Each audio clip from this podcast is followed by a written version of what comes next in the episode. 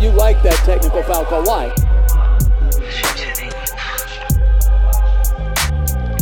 It just ruins the game. But he's let everybody know ad nauseum that his back hurts, okay? That's not hard. Are you kidding me? It's construed as disrespectful for the official. JVG NBA Tribute Show. Uh, hey, welcome to episode 63 of the JVG NBA Tribute Show. We are joined by cadet journalist, the Ginger of the Week, Star Weekly. Does it feel like deja vu? Olly Lees. What's up? Not much, dude. We um. Oh, and and as always, by my co-host Marco. Howdy, I've got diarrhea today. um. so even though we recorded with Olly for an hour and a half last week, we didn't even hit the two things we really wanted to hit. One was the reason I told you all my um my origin story of my grandparents, and that's that my dad arrived in 1952, and a couple of years ago he was getting a health check to renew his driver's license. I think it was 2018, and they said, "Who's the prime minister?" And he went back from 2018 all the way back to 1952 and named every single prime minister, even uh, John Blackjack McEwen, who was prime minister for three weeks after Harold Holt's disappearance. Um, and so I was, I just thought that that, that would have been a fun thing to start the pod off with.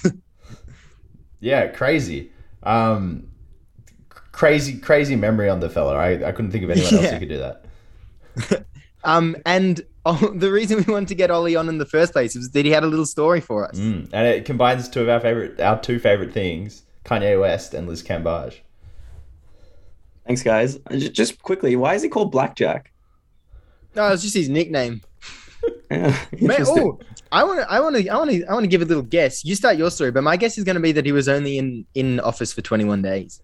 Oh, damn! That is a very good guess. Yeah, okay. It's either that or a gambling addiction. Um, no, no. Robert Menzies gave him the name due to his dark eyebrows, grim nature, and occasional temper. So what does that have to do with blackjack? no, because his name's John, so he's Black Jack. Oh, it was a Um, racist thing. That Robert, was the worst of all the options. Robert Robert Menzies was a huge racist, but I think I think he's in the clear this time. Um, anyway, Olly, your story. well, it's a funny thing we're talking about Robert Menzies because no, it's not relevant. uh, um, yeah, my story. Okay, so 2014, um, went to the uh, Kanye Yeezus tour at I think it was Rod Laver Arena or the other big one. Um, went with my mate Zeph. Shout out to Zeph. He's a big Dallas Mavericks fan. Shout out to the 2011 Dallas Mavericks. Uh, shout out Peja Stojakovic. as well. Mm. Um, yeah, so we lined up all day. We were the second people in line um, there. And I think we got there around like midday or in the morning, um, really unprepared. And we sat in line all day. Got in, saw Yeezus, life changing experience, comes out in a full chainmail mask. Oh my god. It was the show. It was the show where he got in heaps of strife for telling everyone in the crowd to stand up, and there was a person in a wheelchair. Um, oh, that's right. and which was unfortunate. I was in his corner because I was on the opposite side of the mosh to where that person was, and I couldn't see that they were in a wheelchair from where I was. So I feel like he genuinely wouldn't have been able to see, but he did insist on many, many occasions for for that person to stand up, and it was pretty unfortunate in the situation. Um, but outside of that life changing concert, I was in the mosh pit right behind the people that got in VIP. They all had the special hats. Actually, one guy gave me his special hat, which is a VIP hat, which I still have now, which I plan on selling in the future. if I'm interested. um, and at the end of the show, they played uh, "Blood on the Leaves" um, from from Yeezus. I think about four or five times. Um, and before the break of every single um, where he goes blood on the leaves, he told everyone to spread out and do the what's it called, like a death yeah, circle of- or something death like circle, that. wall Oh of my death, something like that. Yeah, yeah, yeah, yeah. And he was really insistent, like he was shouting at everyone to do it. Um, and I was into it. We are all into it. And also in the mosh, mosh pit was Liz Cambage, who is very tall, if you're not aware. Uh, and um, a little bit of context: a couple months before that, I think maybe a year before that, actually, I'd injured my ACL. I had an ACL reconstruction, so I didn't have a very strong knee. Um, but I was I was going hell for leather in this mosh pit. Um, collided with Liz on one occasion, fell to the floor, lost my right maroon van, which was then thrown up into the into the air by someone else, and I was lifted up and I just completely lost it. Um, and then like three renditions of Blood on the Leaves later, I walked out with a severe limp and one shoe, and a lot of memories. what a story! Three God. renditions of Blood on the Leaves later. Bowled over by Liz Cambage and the Yeezus mosh pit. Doesn't get life doesn't get much better than that. That's it. That's the pinnacle. when we Um, do our Pan America tour, we have to um we have to interview Liz Cambage and get her to replace your maroon van. that would be a fantastic bit. Um, I feel like I should have introed that story with uh, so let's get on with it from Blood on the Leaves, but I didn't have the force. I didn't have the foresight to do that. Maybe next time. um, well, yeah. Thanks for sharing that, Olly. Did, did you have anything else you wanted to add before we adios you for a second time? Um, no, other than go libs, that's it. Yeah, nice, nice. oh, actually, I want to add. I feel like we had a, we had a really nice game of pickup at Cheese yesterday, and Olly was. Olly oh was, yeah. Olly was hitting some nuts floaters, some fucking Mm. high high contact layups. Uh, yeah, good game from Olly there. Oh, thank you. I mean, you're the board man. I uh, so it turns out. I had no idea. I never, never balled in your company before, yeah, but he's the I don't board. know. Sunday's payday, so yeah, I was getting paid. Fair enough. Marco got to eat. When you said go libs, I completely forgot that was that you were referring to the New York Liberty. Oh yeah, Oh, it's my I, identity now. I thought it was his um, membership of the Young Liberal Party. No, that's separate. Separate podcast. um, and to go back to John Black Mac- Jack McEwen, he actually was in office for 21 days, Damn. or 22 if you don't include one of the days. Oh, okay. But yeah, but you wouldn't include one of them. Yeah. so is that is that just a coincidence? Is there reference to that being also part of his blackjack name, or is it just a coincidence? Because it's that's wild. It's definitely a coincidence. Robert Menzies gave him the name in like the fifties. So, um, but also again, twenty-two days. What what were you saying about coincidences yesterday, Lukas? Oh my god. I am um I'm off the coincidence bandwagon. Um let's say you have what how many thoughts do you have in a day? I googled it today. One source said 6,000, one source said 60,000. I think I'm going to have to do my own research on this topic, but let's say it's 6,000. What does that come to in a year? 6,000 times by 365, 366 on a leap year as LeBron said. um 2.19 million thoughts in a year. and that's that's if we're saying we have 6000 a day let's say you have one let's say you have five coincidences in a year of course you're going to have five coincidences in a year huge. I don't think you could have a more controversial take than being anti-coincidence. It's gonna take it's gonna take some beating. No, I'm I'm with Lukas on this hundred percent. I've I, I've been a long term, long time anti coincidence person. I'm I'm not. I, I don't buy into the coincidence lobby. I think. I think they're pushing this coincidence agenda on us, you know, day in, day out, in the media, in popular culture. Um, but yeah, just like Lukas said, you're probably going to think almost everything that could happen to you in a day. yeah So when it happens, you're going to be like, oh, what a coincidence. I was thinking about that earlier today. Yeah, no shit. No shit, Blackjack. All right, I feel like we're we're dragging Olly into another um extended extended Yeah. feature on the podcast. Um, so thanks again, Olly, for coming and sharing your story. All right, thanks guys. It's a pleasure. See ya. see olly that was great man Yeah, always have an always Olly good to have visit. Olly. always good to have Olly on. We should we should have him on next week. I, I had a few things that I forgot to ask him. um well speaking of liz cambage do you watch the uh, WNBA playoffs today game threes across both series I I didn't watch them live. Uh, I I had a migraine last night and this morning, so you know I was trying to keep away from screens if they weren't playing Squid Game.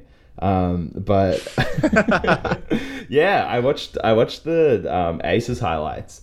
Um, Damn, we felt like we were out of that game from about three minutes in. that that te- that 10-0 run at the beginning. Uh, just I mean, obviously I knew the result, so um, I could see the writing on the wall, I suppose. But yeah, that little 10-0 run at the beginning that was just like uh, uh, Taurasi just hidden threes, Griner bullying everyone in the paint. Um, we're just so weak on the boards today as well. Um, Yeah. yeah, pretty disappointing effort, I thought. I don't know if we talked about this last ep or if we texted about it, talking about how Liz Cambage needs to start. Mm. Um, I, I, th- they, they did that today. Cambage started, and um, she did a great job on Griner. Um, because Griner's just been getting out to these hot starts, and then it's just been the trickle and effect of that has been the source of the Mercury's two wins. Um, even though Taurasi had a massive 37 Yeah. point game in last game, um, like it was still like the doing of Griner. But then in Cambage's like good defense of Griner early on, Taurasi hit those two threes, um, and that was just the catalyst for the whole game. Uh, so yeah, I think that the story of this series is like whoever gets to off to the like the, the the start is um whoever gets off to the good start is the team that ends up winning the game. Yeah. Um, I actually did feel differently about it. I didn't think you guys were out of it until Shey Peddy hit that and one three with like eight Yeah. minutes to go, Oh, and that God. put them up by twenty seven. But I think the nail in the coffin with eight minutes to go being down by twenty seven, that's a good thing. The Yeah. fact that like I could realistically be like they could still make it back into this game down 24 with eight minutes to go. Um, yeah, I think that's a good sign for you for for the Aces because it's like you guys really, you guys are really really good. Mm. They had a great game. The Mercury had such a good game, but yeah, the Aces just like yeah, your, your team is fantastic. Yeah, no, you're completely right. But I, I think it's just very concerning that like A'ja Wilson and Liz Cambage, our two sort of cheat codes, if you will, our game breakers, they've both been below their best. Liz Liz looked Liz looked fine in this game. Um, but Asia looked completely out of sorts and like the you know, the the coaching staff have been keeping pretty tight-lipped like they, they haven't said that she's got an injury or anything like that. But in all three games she hasn't looked like she's been playing to her best because honestly you can just put a'ja in like you know little iso in the, the high post um, 15 times a game and it'll end up with 10 buckets. Um, Yeah. and they haven't been going to her like that. Um, and I, yeah and i don't i don't really know why because i think you know if griner's not defending her which she isn't uh, you know, there's not a really there's not a really good matchup for her defensively. So I think something must be a bit up with her. If it's form, if it's fitness, um, you know, if her head's just not in it for whatever reason. Um, because yeah, as soon as she starts playing to her full potential, I think, yeah, like those games just become so much more winnable. Yeah, definitely. I think that I, I didn't even consider that until this point because the thing I was going to say was that A'ja hasn't been good enough, but I think that that's kind of the only plausible reason for her not like performing to what we expect because like her game is so versatile that she Yeah. she always finds a way to impact the game even if she um isn't scoring or whatever. Like yeah, obviously we know it, what like yeah, she'll make up for, for the deficiencies she Mm. has elsewhere in certain parts of the game. So I think that that's a good case. Um, Cambage I have liked, especially starting. She definitely got Yeah. got on top of the Griner matchup because in the in the second game, I think Griner missed once or twice. The game Taurasi hit thirty seven, um, but when Cambage subbed on, it was already too late. Griner had seen the ball go in a couple of times and Yeah. like made a few, pa- uh, made some uh, good passes, and she was already like she'd already completely um, like made her mark on the game as like this is my game. Mm. Um, and yeah, it, it was just too late. Once you let a professional basketball player get going, it's like, what do you want to do after that? You've already you've already made the mistake. Yeah, Um, and yeah, today Taurasi had nine points and six assists, and truly an unremarkable stat line, especially for someone of Diana Taurasi's standard. Mm. But like the definition of timely, like when she was making those buckets, when she was getting those assists, and there were two passes she made that led to foul shots that obviously don't count as assists because they missed. But they were, those were her two best passes for the game, I reckon. Mm. Um, but even there, yeah, even nine and eight isn't impressive. Um, but yeah, it was just when she did them, was just like momentum shifting moments in the game. Yeah, definitely. Well, yeah, I mean, she hit two threes within the first two minutes of the game, and it's like, Yeah, yeah. if you don't, and then scored scored three three points for the rest of the game. yeah, yeah, exactly. But you know, that's just that's such a huge impact, and I think, yeah, like squashing the the morale of the team you're playing that early Yeah. in the game is so important. And yeah, on that note about Griner, you're you're right. Like Liz in that in game two was defending her so well, and it was just having no effect.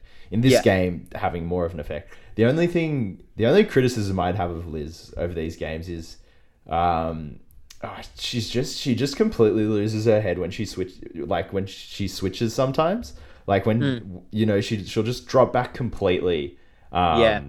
Uh, when there's like a guard way open, um, you know, like at the top of the key or whatever. Um, and yeah, I, there were just there was a couple of really easy buckets they got, which was just like Liz just wasn't fast enough on the switch or wasn't sort of decisive enough in what she was going to do defensively. Um, Yeah. which yeah, I mean you can't yeah you just can't be m- making mistakes like that in the playoffs. Well, that's why I think that the um yeah, she has looked gassed because I think earlier you said Mm. Yeah. she's been doing well, but like there there are those like lapses, both mentally and physically, Yeah, where it's like, yeah, she'll leave an assignment, um, she'll double, but then she won't recover.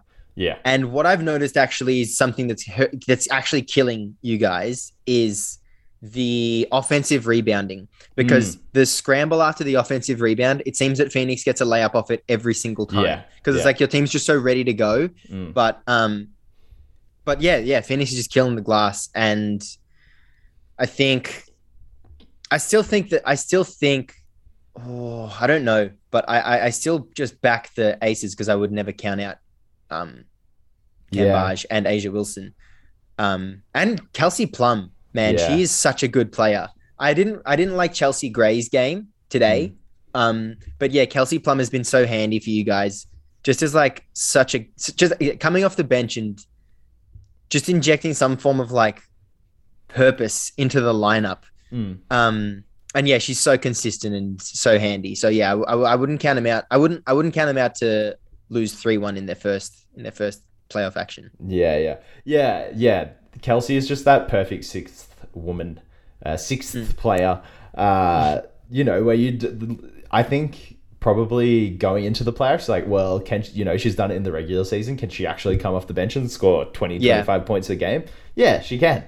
Yeah. she's completely capable of it, and she just yeah, she looks so confident uh, with every shot she takes and every pass she makes, every time Yeah. she drives to the bucket, like. You just have so much faith that she's going to make the right decision, and you know, Yeah. just just yeah, score, score that score that very efficient twenty. Yeah.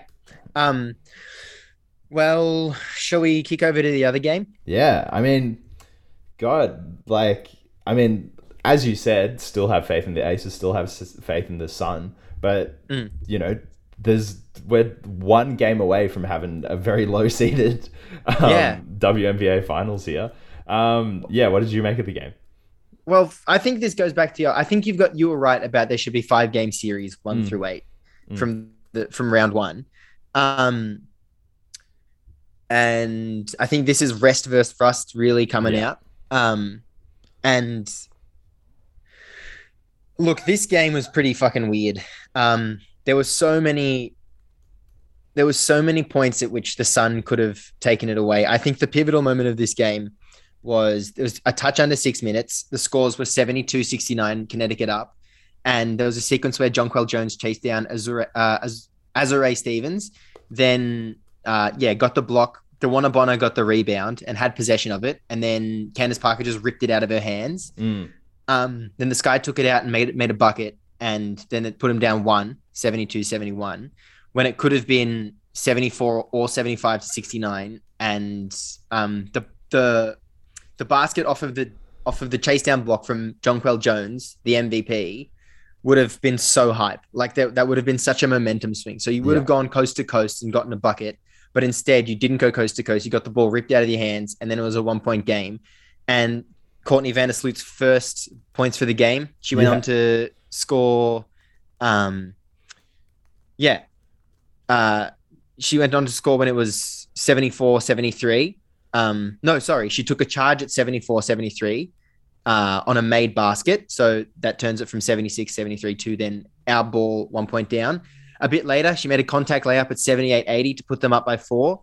Then she hit the midi when they were up 81 82 to put them up 81 84. And I mean, crazy ending to a crazy game. Mm, Briann mm. Briann January, January missed that open layup that would have put the Sun up with eight seconds to go, and it's just like, fuck, now they're down two one. Um, yeah, I mean, you've said it all there. That that, that last minute was crazy. Like, no one could hit a free throw.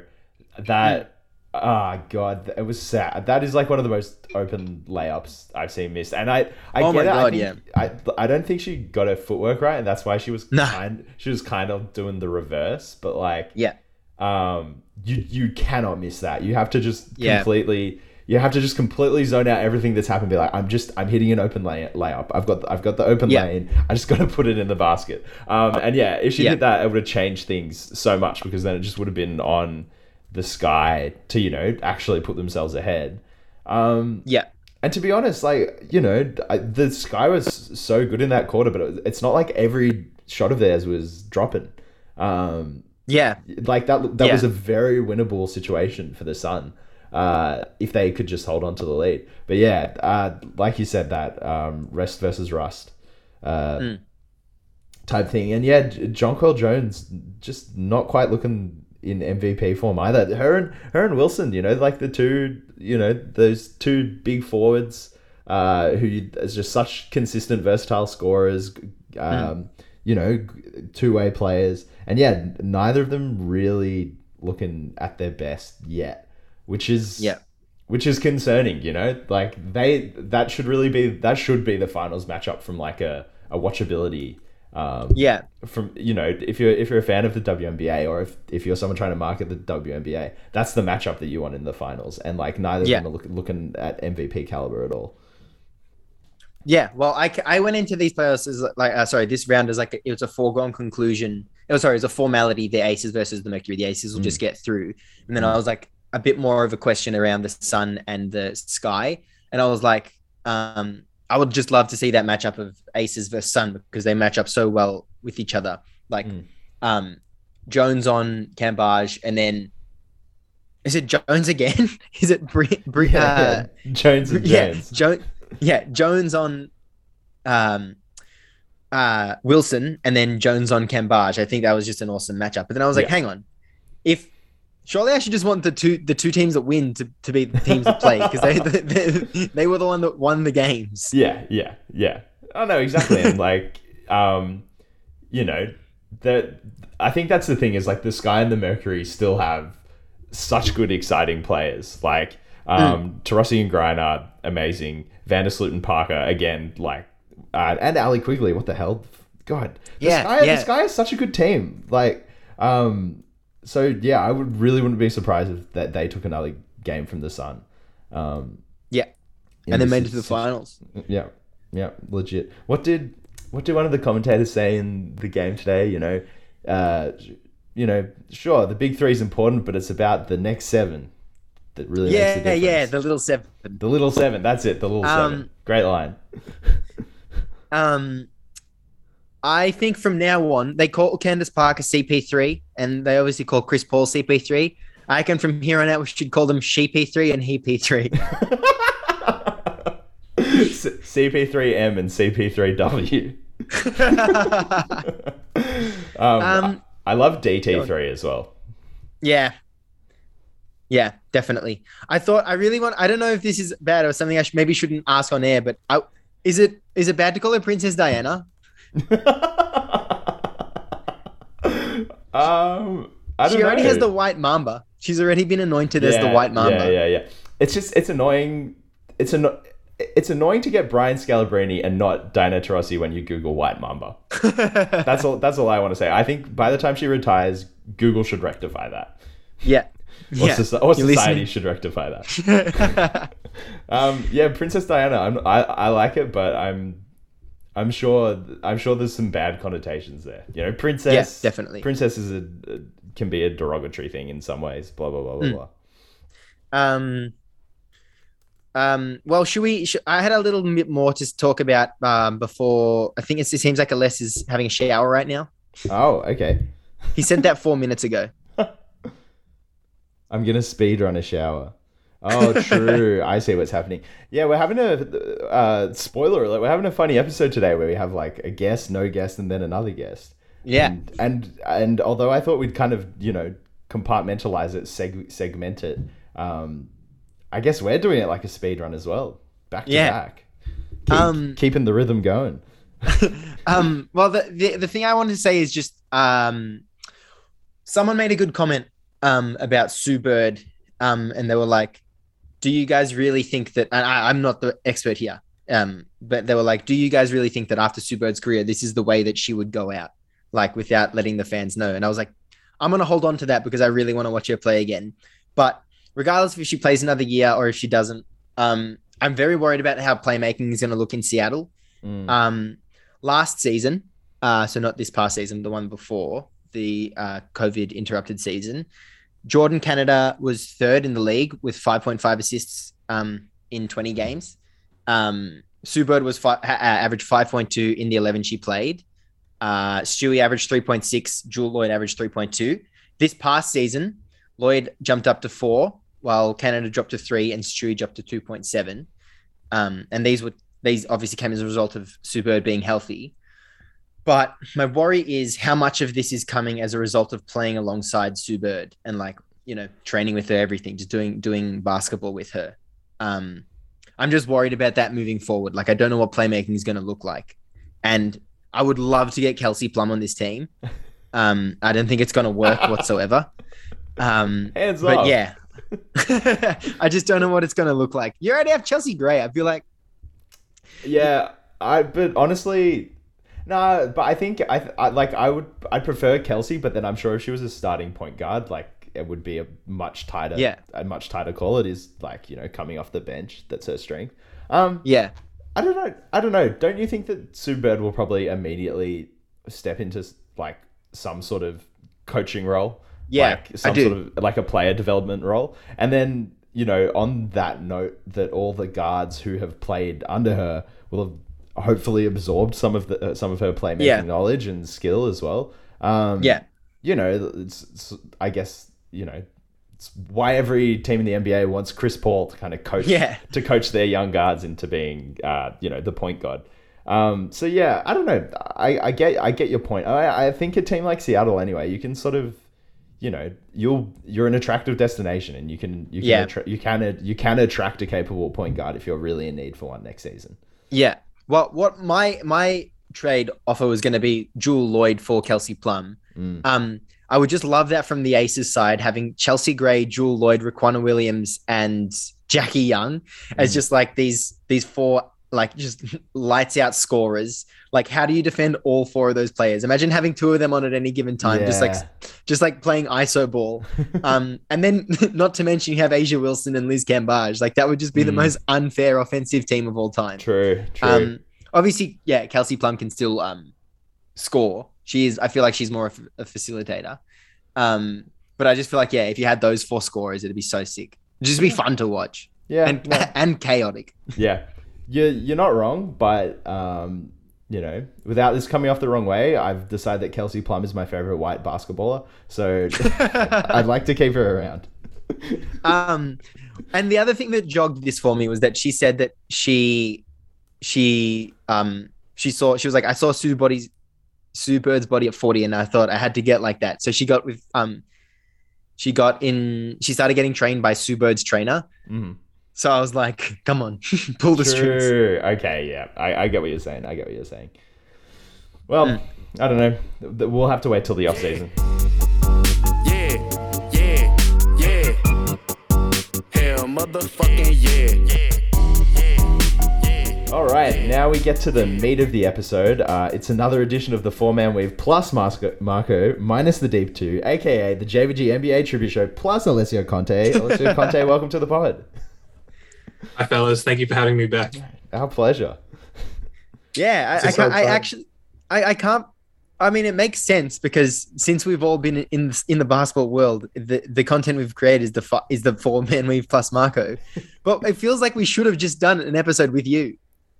Oh yeah, without a doubt. And you know, I think the dynamic here, without the deep two involved, it's something else. It's something else for sure. Yeah. I wouldn't. The word I would use wouldn't be better, but it'd be a synonym of better. Good. um, well, Aless, I, I, I feel like um, you you were obviously uh, at a tier one site, and now you've had to self isolate for uh, ten days. Yeah. From the outside looking in, it seems like you're thriving through this isolation. Is that is that fair for me to say? Yeah, thri- thrive might be like a touch too strong, but it's very close to that. Relatively Um, thriving. Relatively, thr yeah, thriving without seeing people. It's so good. But Um, genuinely, there's nothing to complain about here. Like our house is fantastic, and we've got a basketball hoop in the backyard. Mm. If it's raining, you can walk on the treadmill, and then I can play as many hours as Nintendo as I want and have no repercussions. Mm, yeah. and have you you haven't even gotten into cooking yet? No, I haven't started cooking yet. Unbelievable. Might- for anyone that do doesn't know, for anyone that doesn't know, Alessio has a, an Instagram account dedicated to cooking. Do you want to plug that? I don't know. I don't know if I do, but Oh damn! Anyway, he does have it. He, do- he, he has it's a- Alesca- It's at Alescapades, yeah. like es- And it's- like yeah. escapades, but with a less at the start. and it's because that's provided my- us with so many tasty takeaway meals. That Yeah, that pho you made, oh my god. Unbelievable. That was unreal. that was We- so yum. We, actually, the, I can't remember which episode there is, but you know, as an avid listener, as you are, listener, uh, you would remember the episode where we were eating pho immediately beforehand. I think it was fifty. It Because was I, a I remember 50. I made I made the caption "faux filled 50 or maybe it was faux filled 40 Ah, yeah, it was around that range for Oh. sure. The listener will know. The The listener will listener know. will know. The listener will know. Um, yeah, I got I got to cook this week. That's the one thing that I haven't done. I've been too busy um, taking the Leicester Alliance and taking back uh, the nation of Fódlan from the Adrestian Empire. So it's been a full on week. Um, Um, what game Uh, is that? Any any nin- any Nintendrones will get that, and anyone else who has a life will not The- get it. So I don't small- think any of your listeners appreciate it. yeah, the small the small cross section of um, Nintendo Nintendo fans and JVG listeners, they'll they'll that, sorry, he will get that joke. Yeah, Which is I was you banking on Sean Carroll this. getting it, but I don't think he will. True. Well, now, now I don't think he everyone will get listens. Yeah, so now we're gone. Um, what's on the menu when you do start cooking? Uh, I might do birria again Oh, um, Oh, just because I've got the spices here. But if not, I'm gonna do like just some form of pulled chicken taco oh, Nice. yum. Um, with a variety of with a variety of salsas because I've got Mm. time. yeah, yeah, that birria. They make Oh my god, that's still one of the best things I've ever eaten for sure. Yeah, that was so good. it was very good.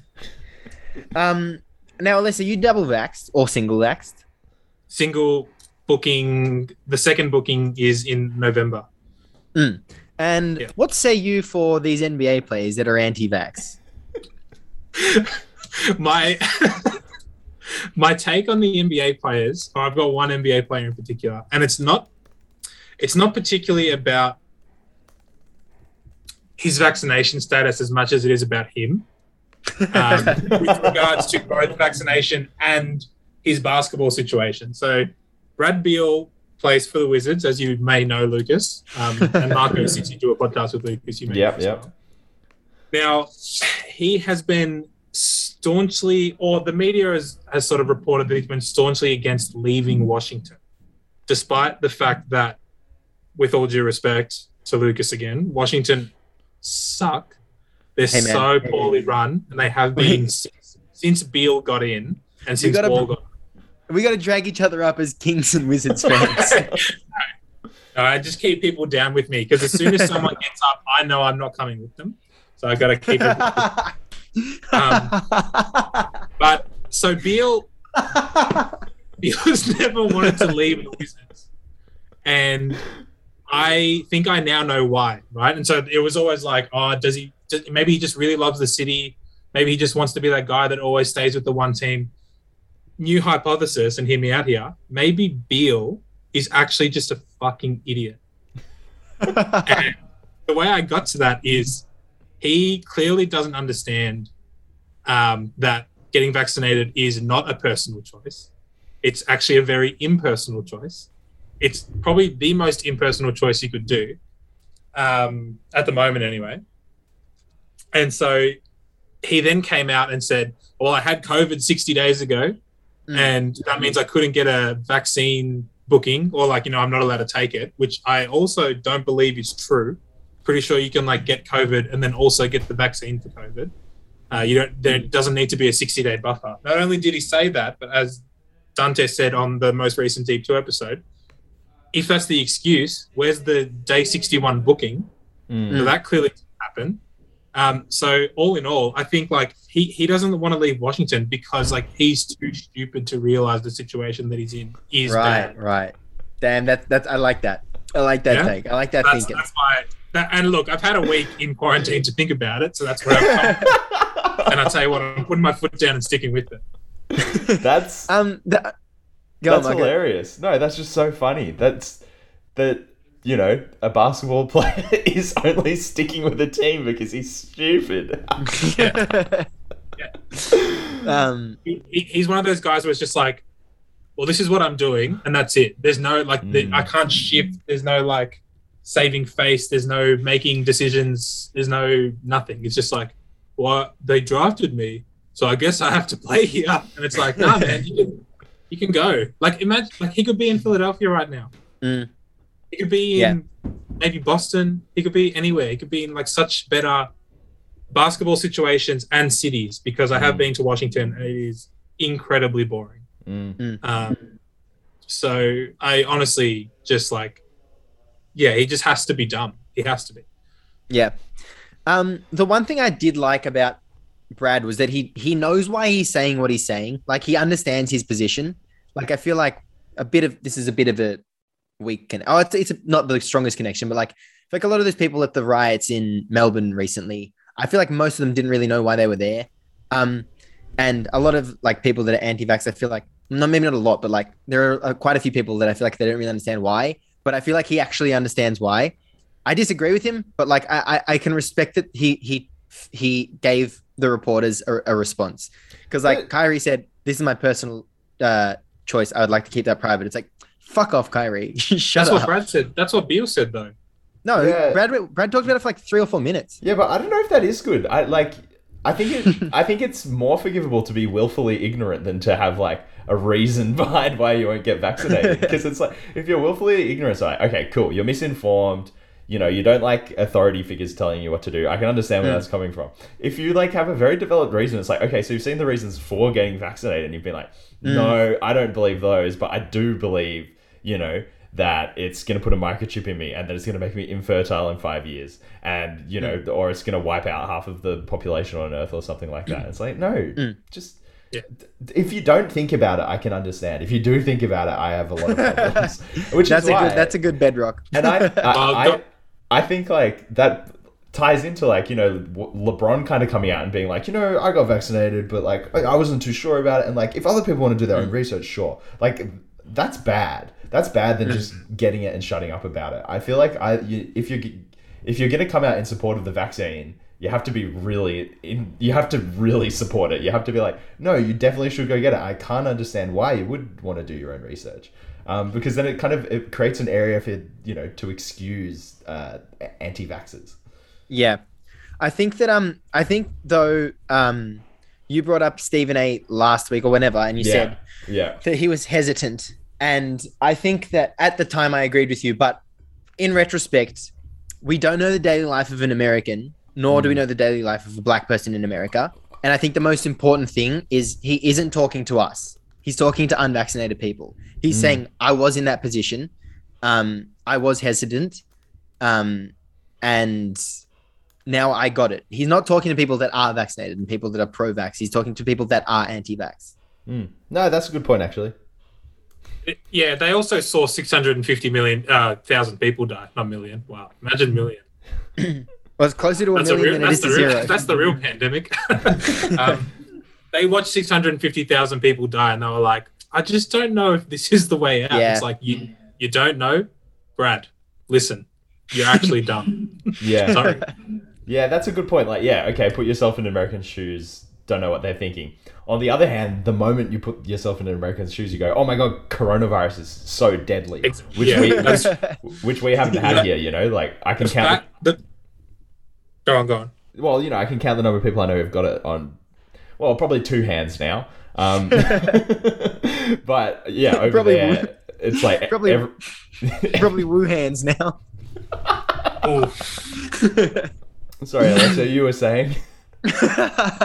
Yeah. I mean, they they just like have killed so many people, and it's like you you're exactly right. Um, what what's the hesitancy? Yeah. What's Yeah. it's it's unproven. Well, no, it's not. It's very proven. Mm. Yeah. It's Well- extremely proven. What's the long term risk? Okay, the long term risk might be X, Y, and Z. Well, what's the long term risk of COVID? Yeah, we know Is exactly it, wor- what is, it it, is. is, it, is, it, is it better or worse? Is 20 years now, 20 years from now, vaccine risk versus COVID risk? You, if you want to take a punt on the virus rather than a punt on the medicine, good luck to you. and I and I say that with no respect due. Well, and um, you know, the biggest holdout, Andrew Wiggins, got the jab yesterday, so something's working. yeah. Oh, it turns Um, out religious exemption is not an exemption. yeah, he couldn't decide which religion he was. So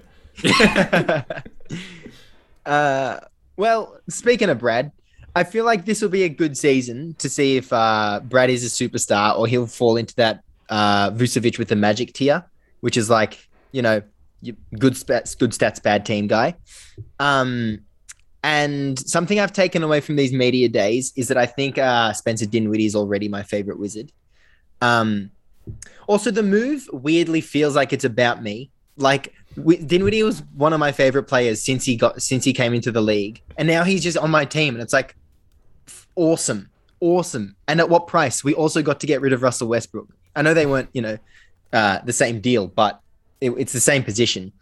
Um, and the way he's been answering questions, there was this one time where he was like, a player, a younger player came up to him and he was like, "Do you want me to set the screen this way or this way?" And he was like, and it was the first, it was the first time in my career I felt empowered. And I was like, what the fuck? You're an NBA player. You're not supposed to answer questions like that. Or maybe not an NBA player. You're a sports person. You're supposed to answer questions so eloquently. And then he also said, he highlighted Kuzma's defense. And I was like, okay, I'm in. I'm all in. If you're going to highlight Kuzma's defense, we're going to highlight Kuzma's defense. Oh man, I like he is sounding like more and more of an idiot.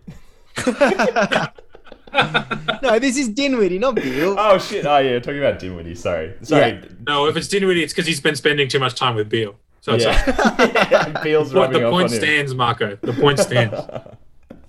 Oh yeah, Um, I thought you were talking about Beal, but yeah, now now that you're talking about Dinwiddie, I have a lot more faith in the words that you just said. Yeah, yeah, yeah. So, so like he's feeling like more of a leader, more of like an established player in Washington than anywhere else. Yeah. Um, and he brought up all this stuff. Like the last time he was healthy, he averaged 20 points a game. Hmm. And he was in two of the top three lob partnerships in the NBA. One of them was better than Harden and Capela, which was him and oh fuck, I can't remember. But the Jarrett two Allen? combinations, yeah, it was the combinations were Jarrett Allen, Jarrett Allen and um, DeAndre Jordan. Um, and I don't know about you guys, but I feel like Daniel Gafford's a much better lob finisher than both of those guys. Mm, Maybe it's neck and neck with Jarrett Allen, but Yeah, Allen's Yeah. pretty good. yeah, but I'm so excited for this season. I mean, you can read about it on the Deep Two. You can also read about on the Deep Two. Oh, this is something I wanted to introduce you with the less, but your ability to lose all hope within one sentence of talking about the Kings is just the funniest fucking thing every single time it gets me. The trick is to Um, never have the hope. There's no hope to lose if you don't have the hope. Exactly. that that gif. Well, Has Um, anyone watched Ted Lasso? no, I Nah. haven't actually. They fought, he he spoilers. He coaches a shit team, Mm. and they Hmm. speak to the fans, and the fans are always like, "Don't get hopeful. It's the hope that kills you." And it's like, wow, that speaks to me on a very, very, very deep level for this comedic television show. Well, Aless, why don't you give us an example of one of those hope-killing sentences about the Kings? I'll give you a hopeful sentence. We Yeah. didn't pay Richaun Holmes twenty million dollars a year. hmm hmm We paid Is him less hopeless? than we paid him less than fifteen. How much did you pay Tristan Thompson? He's on the back end of that Celtics deal, so it's um, was it eight? Oh, was that the was that um uh, was that um mid level? It was the it was the two for two for 15, nineteen. two for sixteen, something like that. Was it the mid level? I don't, I'm not sure. It was they signed it Okay. in Boston last year, so I don't Okay, okay. we didn't we haven't paid, we haven't like signed him to anything. Right. okay. Um, but uh, hopeless. I don't know to to sign a starting center um, who is the linchpin of the 30th ranked defense. Um, and stats say that he was one of our better defenders, which is like very bad. That's like a, very bad, it's a very bad stat to read. Um, and then we backed him up with Alex Len, who's a shocking defender, and Tristan Thompson, who I'm not sure is a shocking defender, but he's well and truly washed. Yeah. So um, we have shocking wing wing depth. We don't really have a power forward if you just look at like a like a four sized human. Um, Bagley's like bad at it. Um, Barnes is good at it in like the small ball sense, but not Yeah. in the like traditional sense. And then Mm. when you talk about small ball versus traditional, we don't have the we don't have the assets to play small ball. Assets being as in like human beings. We don't have the like ability to do so. And so him being a small ball four like doesn't matter because it's not going to happen. And then in the situation where this is the one thing I want to watch, and I and I hope to God it works, but I very much think it's going to fail. The lineup is Davion Mitchell, Tyrese Halliburton, De'Aaron Fox. That's six foot, six four, six five, Mhm. and then Barnes is six eight, and Holmes is six ten. That's like going to that. be our that's our best lineup, Mm. and it's going to get torched. It's going to get absolutely torched. Mitchell. Ha- Mitchell's too small, so he can defend the guards, but then his whole point is to defend people that are bigger than him. But because Fox and Halliburton can't do it, like they can't defend threes and fours, Mitchell has to do it, and he's like three inches shorter than Marcus Smart, and uh, you know is unproven technically. Like you know he's good. Like obviously he's got good defensive highlights and ability, but the difference between six three and six flat, um, and the muscle that Smart has and the muscle that Mitchell doesn't have yet is probably quite large. And then like the team was already shit defensively anyway. And I don't think that this one six foot guy that you're bringing in and you're you're trading him for someone who's probably six seven into a lineup. Like I'm not sure how successful that's going to be on either end. Yeah. is is Hallie the six five guy in that three guard lineup? I think so. I think he's a little bit taller than Fox. Because I can imagine, I can imagine Hallie as like a as a three. Um, it'd be more help, like an inch, even an inch more would help, or two. He's yeah. not big. But- he's not. He's not like everyone's. Everyone's tall enough to be a three now. Mm. You don't have to be Yeah, like six yeah. eight to be a three. You can be six five, but no one we have is big enough to be the three. No, Yeah, none of our good players because like Mo Harkless, whatever. Um, Mm. Met Chimezie Metu, the Nigerian, um, who played for I can't remember. We got him in a trade. Might have been the the Magic. Spurs. Nah, it wasn't the Spurs. Was it? Um, I don't think it matters. It was the, it was the It really doesn't. Messi meant to. this is yeah well that's and that's the whole thing it's like all right well you're both six seven but you're both shit yeah. so um it, it's a it's a real like tough sitch That Mm. that lineup Um, you're describing, like I love that as a closing lineup.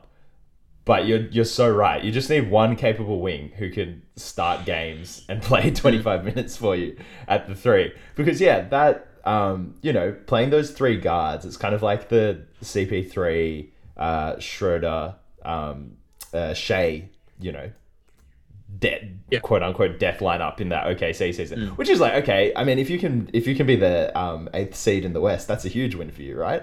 Um, but um, yeah, you you just you just need a wing to actually start and play considerable minutes for you in games because you that's it's just not feasible to play a f- full 48 minutes with uh, players that size at those three positions. Yeah. Ba- Barnes is the three right like Yeah. Barnes is that guy but that's But- assuming that Bagley can dribble a basketball and like Mm. I can guarantee you he can't yeah. I can guarantee Yeah. you. I, I was in a fantasy league last year with my with my cousin and some of his friends, and they're like, "You really like you really don't like, but he's so good on my fantasy team. It's like sixteen and eight on a fantasy roster looks fantastic. Watch a Kings game.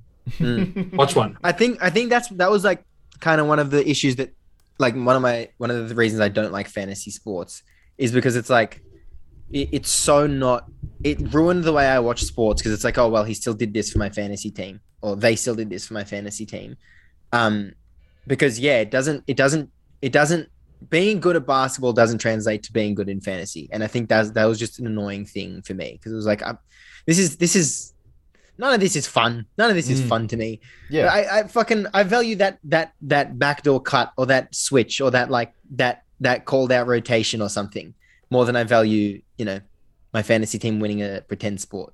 Yeah, you know, like imagine how if your real team had Hassan Whiteside and Andre Drummond at the four and the five. Not great, but your fantasy team having those two, fantastic. Yeah. You know, you're, you're you're good for eighteen and ten and two blocks a game. Yeah. And this isn't even a fantasy comment now, it's just a stats comment, but it's like Whiteside was second in the league in blocks when he played for the Kings last year or two seasons ago. It's all a Hmm. Yeah. blur, honestly.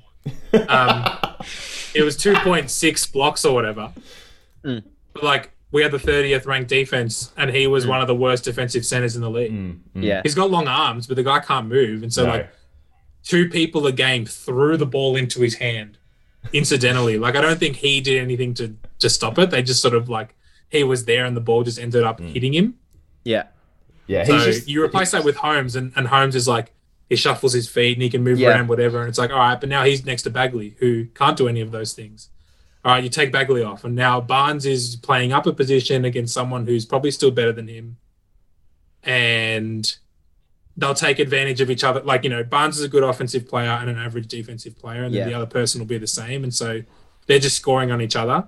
And then Halliburton's too small. Fox isn't proven defensively despite having all of the tools available to him, um, which is quite frustrating because like I love him to death, but it's just like, for the love of God, be a better defender. Like seriously, Mm. that or get a three point shot, like Mm. an effective one, because it unlocks so much for the rest of the team if he either hits a three or defends, can stay in front of the person that he's guarding, which is crazy because he's, I think, genuinely the fastest player in the league from Definitely got a one, case. one end to the other. Mm. Yeah. So, like, guys, help. But let's look at the positives. Let's look at the positives. I think that Holmes deal is honestly so good, and you so easily could have.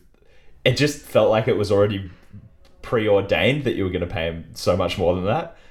so it's nice that you didn't. You you you know you drafted well and semi appropriately. Um, I I I like to think you're not going backwards this offseason. and you know, f- for you that might be a huge step. I dis I disagree. You disagree, From from last off season to this off season, right? Okay. I think it's backwards. Well, and truly. Damn. I think the that's only, a fair point. The, the only good thing, like, all right, let's Holmes deal aside. The only good thing we did in in the last, how long since the last game of basketball? Three months. Hmm. yeah, let's say that. All we all we did was draft the guy that fell to us at nine. That's all Yeah. we did. You're from and the he, Sean and Carroll he school might not drafting. even fit. He might not even fit. He he like he will Can be I good. ask you something? What do you mean might not even fit? I just want to know. I want to. I want to. I want to get. I want to get through that idea. Well, if Halliburton and Fox are both better than Mitchell, Mitchell peaks as a 25 minute a game, maybe 30 minutes, sixth man. But to get those 30 minutes, he needs to play with Fox and Halliburton, or Fox Mm. or Halliburton, and then close with both. Yep. But okay. going off the, going off the situation we had before, that's probably not going to work. Yeah. I think yeah. at this point in the Sacramento Kings franchise history, I think you got to look at everyone as potentially being the problem. And I don't think that you should worry about Davion Mitchell not fitting or fitting. Just get the best guys, and then Yeah. you know De'Aaron Fox might not be might not be all. I, I'm I'm in love with him as well, but he might not be all that. like I feel like you got to look as ev- at everyone as potentially part of the problem. Yeah, mm. like I said to you, and like I wrote in that piece, that the draft pick and Halliburton and Fox and Holmes are all high character. the issue is that the rest of the roster is littered with low characters. Mm, mm. So until those people get traded for less than what they were worth two seasons ago, because they're because they're shit, God. or mal or or malcontents. Like, you know, you can make as many high character picks as you want. It doesn't matter. Like Yeah. Holmes, Holmes only got 55 million because he was a late draft pick that bounced around the league, and then he finally found a home, and so he locked in as as much money as he could, which is probably less money that he's worth, right? Yeah. The issue with that is he's never going to be what DeAndre Ayton was in last season's playoffs. And Ayton's probably going to be better than that because he was the number one pick with pedigree and mm. rah, rah, rah, and he's younger and blah, blah, blah, right? So, like, you can get all these high character guys, which are normally role players. The issue is your your team now just has role players and you need three stars to win. Mm. So, like, Yeah. you know, um, the only team that can do it is the Spurs. And if you really, like, delve into it, they had three stars anyway. Dude, they had four first ballot Hall of Famers Yeah. So, at any given point. this whole like the conversation that I'm now like sa- yeah that I'm having is like but yeah not even the role playing teams not even the te- the 12 deep teams Mm. they weren't just like it, the only one was like the Pistons in 04 and even then it's like Hall of Fame defensive center Mm. rapist point guard um, You gotta you gotta have one of those to win a ring. After you, you need the asterisk next to next Yeah. to that uh, next to that point guard but Yeah. hey that team was actually like a mishmash of just like player but then all of them were good like how many good players do we have four five Mm. I don't know Well, now I'm depressed. why are you depressed marco no, I just, I just had a, li- I just actually thought you guys had taken a little step forward um, this off season, but you, you have the years and the years of uh, experience. Yeah. um, to, to we won we won we won 39 games Mm. Made three free agent signings which all ended up being shit. But like let's take that let's take the hindsight out. And it's like you won 39 games and made three free agent signings which are supposed to be significant role players. All of them flopped and you went back to winning 31 games with a coach who's bad. You then had the opportunity to fire the coach and hire literally anyone else. Mm. that didn't happen. You had the You opportunity to trade yeah. Oh my god, I just assumed.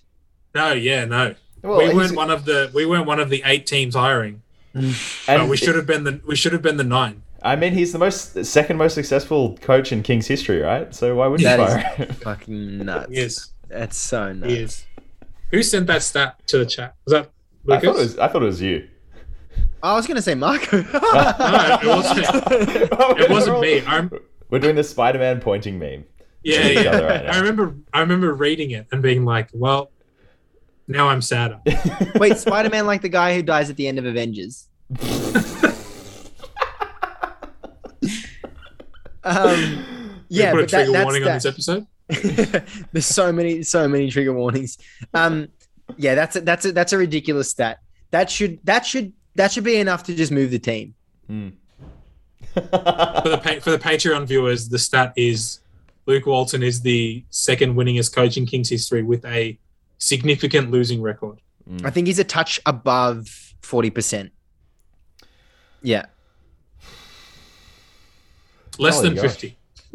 this Holy this era in Kings basketball is the second most successful ever.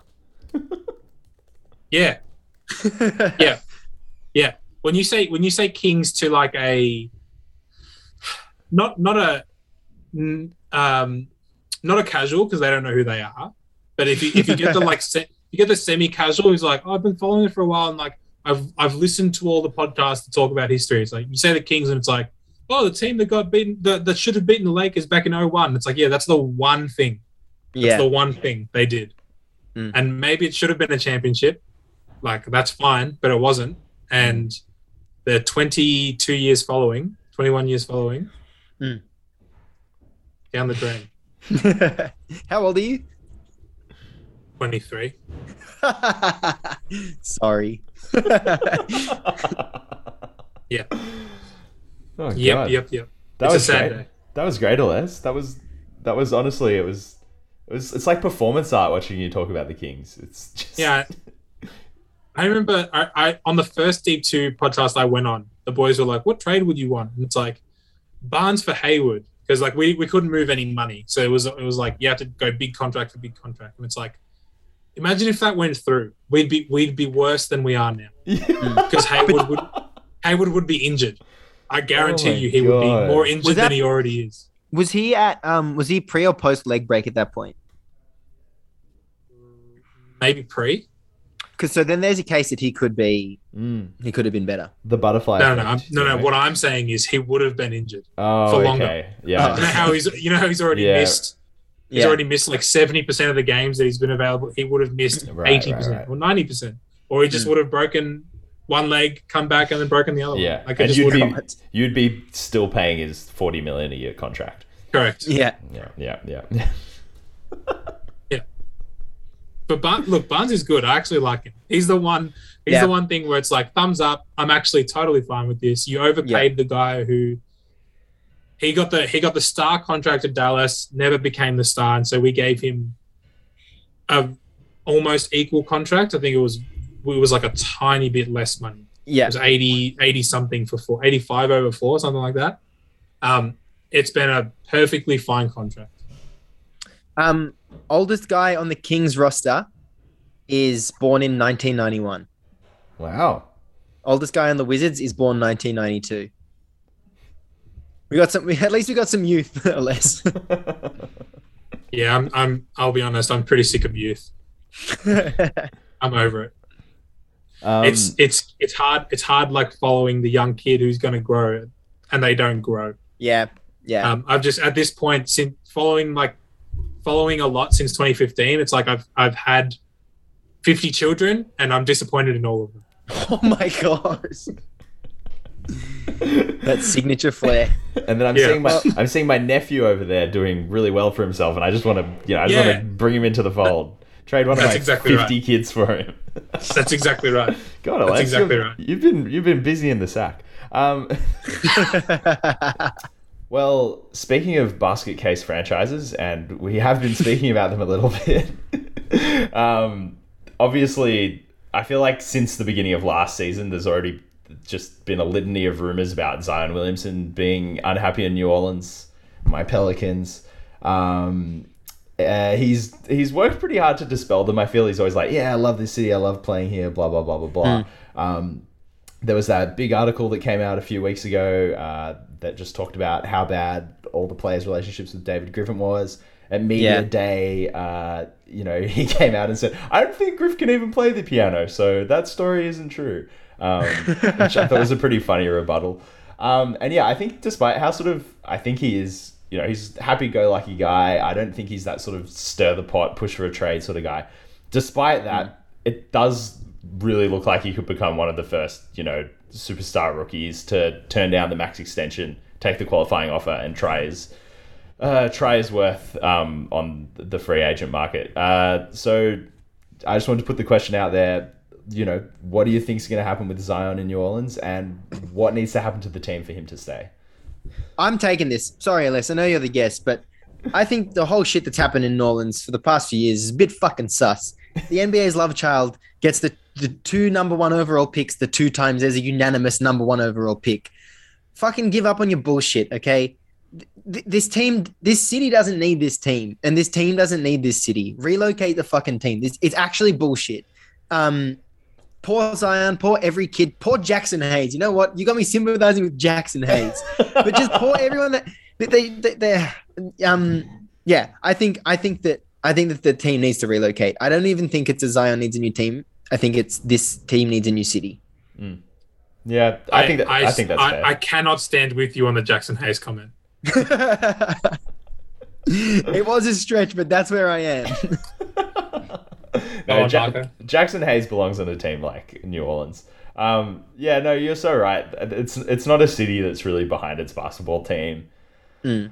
Um, I mean, I don't think. I don't, yeah, and you're right. Just like no matter what they've tried, nothing's nothing's stuck. You know, they lost Chris Paul. The very next year, they got Anthony Davis. They fucked around with Anthony Davis for seven years, lost him. The very next year, they get Zion Williamson, and yeah, they're just doing the same thing. And I think it's like it's just so obvious that you could very easily build a team around Zion in New Orleans that he'd be happy with.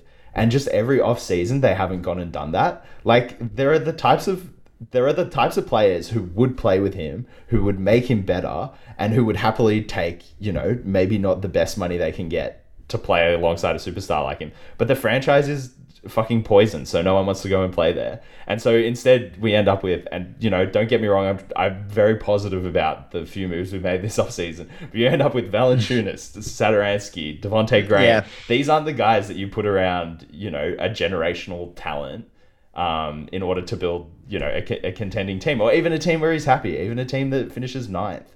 Um, So yeah, unless you know, unless, I think Griffin's going to go, but the ne- I don't think the next general manager is really going to be able to attract the talent that they need to to have him stay in the city. And yeah, and then I think he's I think he's going to do the unthinkable and take the qualifying offer.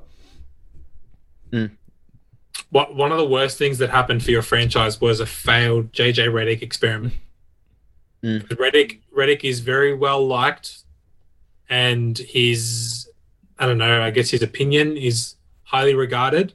And he's like, I'm not going to go to a playoff team. I'm going to take a bit of money and mm. go play in New mm. Orleans, and we're going to make the playoffs and whatever. And you suck. Yeah. you were so bad. yeah. Zion was hurt half the year and whatever, but like Ingram hasn't lived up to anywhere near what he mm. he's he's he's also good. I'm not gonna like you know whatever. He your team is better than what I could want my team to be. But that being said, you should have expectations that I can't fathom having. And what comes with those expectations is winning basketball games, and you didn't do it Yeah. if if uh, David Griffin plays the piano like he manages assets, then I'm sure he's a very bad piano. Um, yeah, you're completely right. Like I think back to the ba- back to the beginning of Zion's first season, which was really the first year that I started following basketball. Um, and like if you take out Zion being injured, you know, that's unlucky. I'm not going to be one of those people. I'm never going to be one of those people who's like, oh, Zion's not going to be long in this league because of his injury history. The the the the cunt is six foot six and you know just can do things that no other human being on the planet can do. Um, so yeah, I'm not in that camp. But anyway, if you go back to the beginning of that season and you look at our roster, like it was it was pretty stacked. We had we had Jrue, we had JJ coming off the bench. Um, you know, like we had Ingram in his breakout season. We had Lonzo playing pretty well as well, and like in a very secure point uh, point guard role. And then it just it just all completely fell apart. Like everyone had a really bad time playing for that team. Yeah. anyone who was actually in in form and playing well either left or lost all of their form. Like I don't I don't think anyone who was a key part of that 28 uh 2019 20 team actually played well at all last year. Ingram was very average. Zion was the only player who got any better and who actually played good basketball because of course he because of course he did. Like that's just the talent that he is. So, yeah, I you- you're right. I think you're right, Lukas. The franchise is completely broken. 2018-19, um, you had Jrue Holiday and Anthony Davis on the team, and the 23rd ranked D. So figure that out. and then the next season, you did have that like, oh, sorry, and you went 30, and you went 33 and 49. Um, and then the next season, you went 30 and 42, um, 19th ranked D, and you know, still a team with Jrue Holiday. And I feel like Lonzo had a great defensive season. Josh Hart had a serviceable defensive, se- not a good defensive season, and um, and uh, Brandon Ingram had had just started, had just went through his demise in that year, and he still only managed the 19th best D.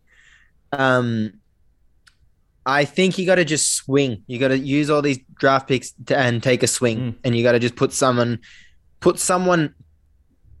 Maybe oh, I don't know if you'll. I don't know. I don't know. I can't project Zion this season, but maybe just get a get a get a guy that's on his tier tier above. I don't know what Zion's tier is, um, but someone as good as him. Mm.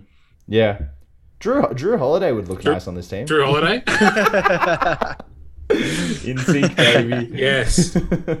um, Yes. but yeah, he does do a lot of charity work. Do you want to? Do you guys want to know where it all went wrong?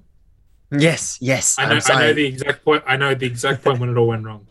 They lost Chris Paul, and then they lost the naming rights to Hornets. That was going back to Charlotte. Mm, So they called their team the Pelicans. That's it. Yeah, it's pretty bad. it's it's it's the worst name in the league for sure. God, Nah, I, I I'm still I'm still behind it. you I still you like it. Pelicans, really? You like Yeah, it? and I think I think there's another layer to it that's awesome. Is that I feel like part of the reason they did it was the wingspan of Anthony Davis. I Who mean, I mean, to lose I mean, to lose him too. Yeah, whatever. yeah, Yeah, wow. Um, And like hire a good coach. I hope your coach. I hope Willie Green. Yeah. Willie Green. I feel good about. Yeah. I Yeah, feel good I hope about he's Willie good, Green. man. Yeah, I think he will be. It- I think he I will know, be. I know. I know Lukas was pro SVG, and I'm pretty sure Marco was anti. I'm. I'm definitely anti. I I, like. I was pro, and then by You the end of the season, I was anti. Yeah, I was pro You at the start of the you- season, and then at the end, I was looking for reasons to be pro. You need someone. I would say Zion's this like new era, new age basketball superstar, and you picked the guy who built a team around Dwight Howard, like a la 1980. Mm. He, Stan Van Gundy was new age in 2008 when he's like, let's take a Yeah. big guy, but then put shooters around him. And I was like, all right, yeah, sick. no, those Right. those Magic, 2008. yeah, those Magic teams are the best 2008. three pointing teams in the league. They Yeah, led yeah. led the league in like percentage and attempts. Um, I think in like th- oh, we're in the top five in like three seasons in a row. You put them in like you know the 2015-16 NBA season, which is only Hmm. five years later, um, and they're like the twenty third best three pointing team in the league Yeah. or something like that. Yeah, so Yeah. um, and just stupid to put a guy like Stan in front of a team full of kids as well. Like, Yeah. um, you know, who's just so old school is just gonna be an absolute task taskmaster on them when they're in literally their second season in the NBA. Um, yeah, just doesn't work. But on the other hand, like Willie Green is obviously one of those coaches who's gonna develop with the players, who's gonna Yeah. play well with young players. But we're like one season like before that doesn't matter. Before we actually need to have a functioning competitive team built around Zion. Like Yeah. we, we, there's no real point waiting for this growth to happen.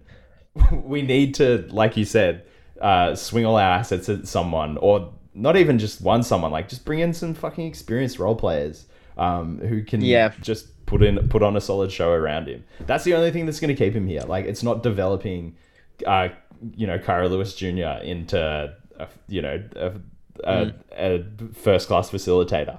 Uh, it's not Nickeil Alexander Walker becoming a forty two percent three point shooter. Like that's that's not what's going to keep him in the city. I Your think first what- class oh, go. facilitator is Zion. Yeah, yeah, hundred percent.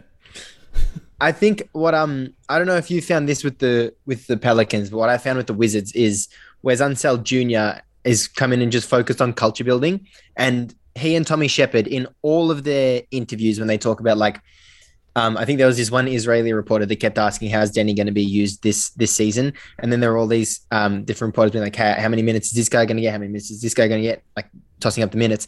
All of their answers have been it's such a great position for us to be in. All of these, all of these players have to earn their minutes and show us why we should, why we should be playing them. And yeah, I just love that. I love that. It feels like last season we definitely had a coach that preferred one of the players uh, whose name rhymed with Russell Westbrook more than the others. And this season it feels like we have a coach that's just focusing on uh, culture building, which is what you have to do when you can't bring in LeBron or you know attract LeBron or attract KD. Um, yeah, and so I was going to say, have you found that with Willie Green? Yeah, no, I I think you're completely right. He's it's, he's he's more philosophical in his approach. I think is, is the immediate is the immediate takeaway. Um, and but I just uh, I wanted I want to see like our full strength team in play before I can make Yeah. any assessments of him because I think I think with the Wizards you're you know obviously you're in a position where if Brad stays you know you should you're going to be competing for the playoffs like that's what you should be hoping for in the next year or two whereas mm. with us but on the other hand if you, you know if Beal goes then you're you're kind of you're you're thinking about building a more long term culture. With us, we just need a win with Zion in the next year or two, or, or Yeah. we're going to lose him. And then it doesn't matter what culture you've built in the city. Yeah. you know, it doesn't matter what culture, It was culture the- you've it- built on this team. it was the exact same with Davis, and it didn't work because mm. they signed Asik and like they didn't sign anyone good enough. They didn't they didn't attract that talent. But now you've got these draft picks, and it's like, all right, well, we're not gonna like we tried signing the talent, it didn't work. Also, all the talent that's already has already signed, they're gone. The talent doesn't exist. We're trading for talent. Mm. Devonte Graham, Satoransky. It's like, all right, well, you know what? He's gone. That's it. He's Yeah. as good as gone. Like Yeah. he, I, I don't think the one of the questions was, will he sign the qualifying?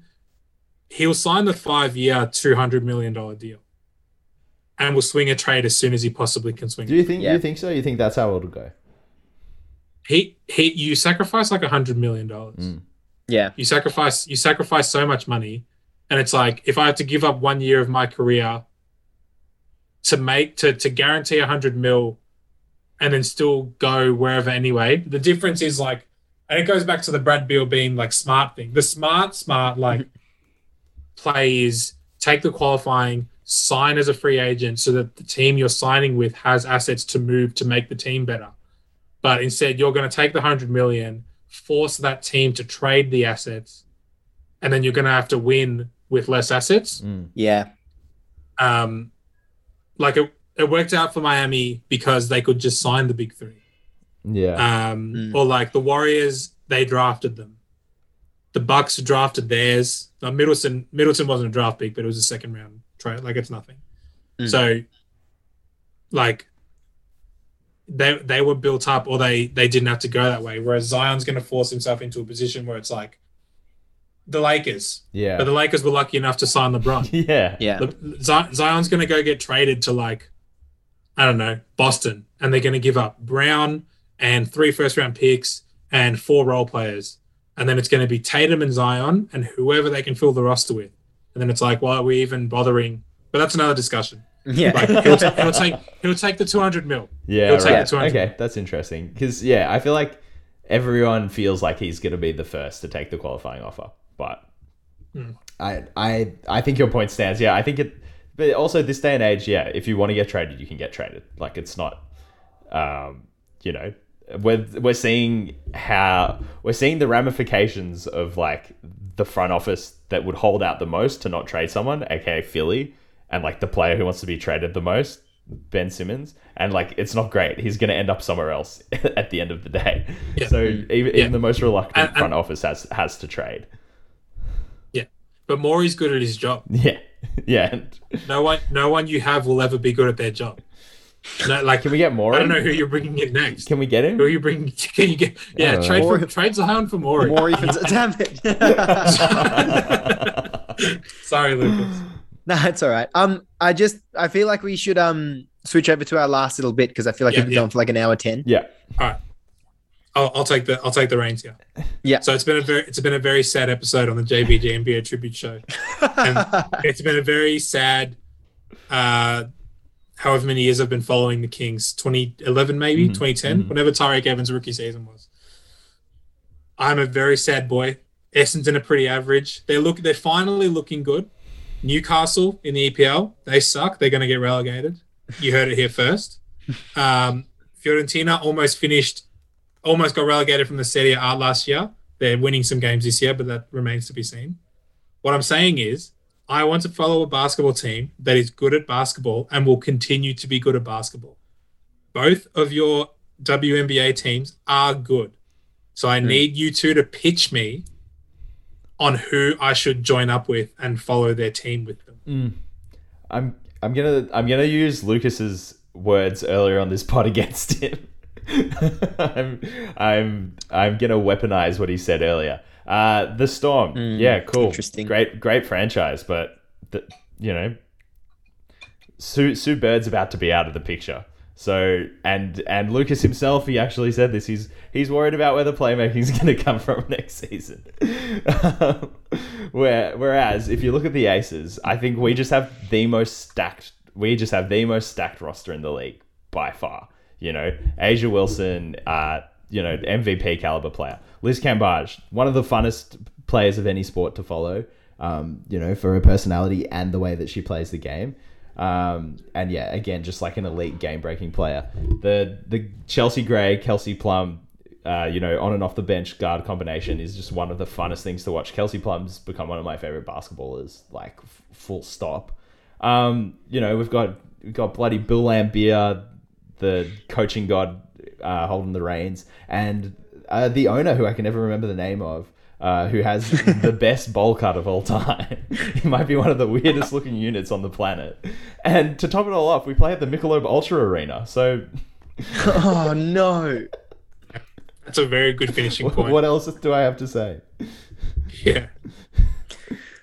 Alessio, do, do you remember young days of playing basketball?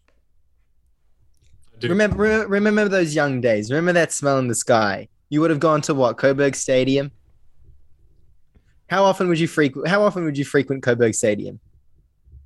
Uh, minimum once a week. Minimum once a week, so a couple times a week. Sounds a lot like our prospective starting center, Ezi Magbegor. It feels like you two have had very similar lives. Lives, and why should they stop now? Just because she's in the oth- she- she's in another country, thriving. Um. So yeah, you've got your you've got someone you've got someone who was a stone's throw away from you. You probably were at the same at the court, well at the courts with her at the same time, multiple different times in your life. Yeah, Um, absolutely. So why backstab her now?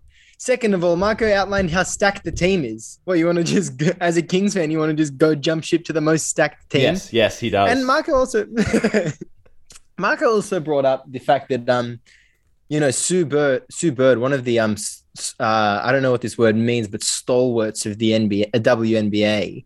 Um, uh, yeah, where, where's the playmaking going to come from next season? Well, why don't we find out together? That's a fun storyline to follow.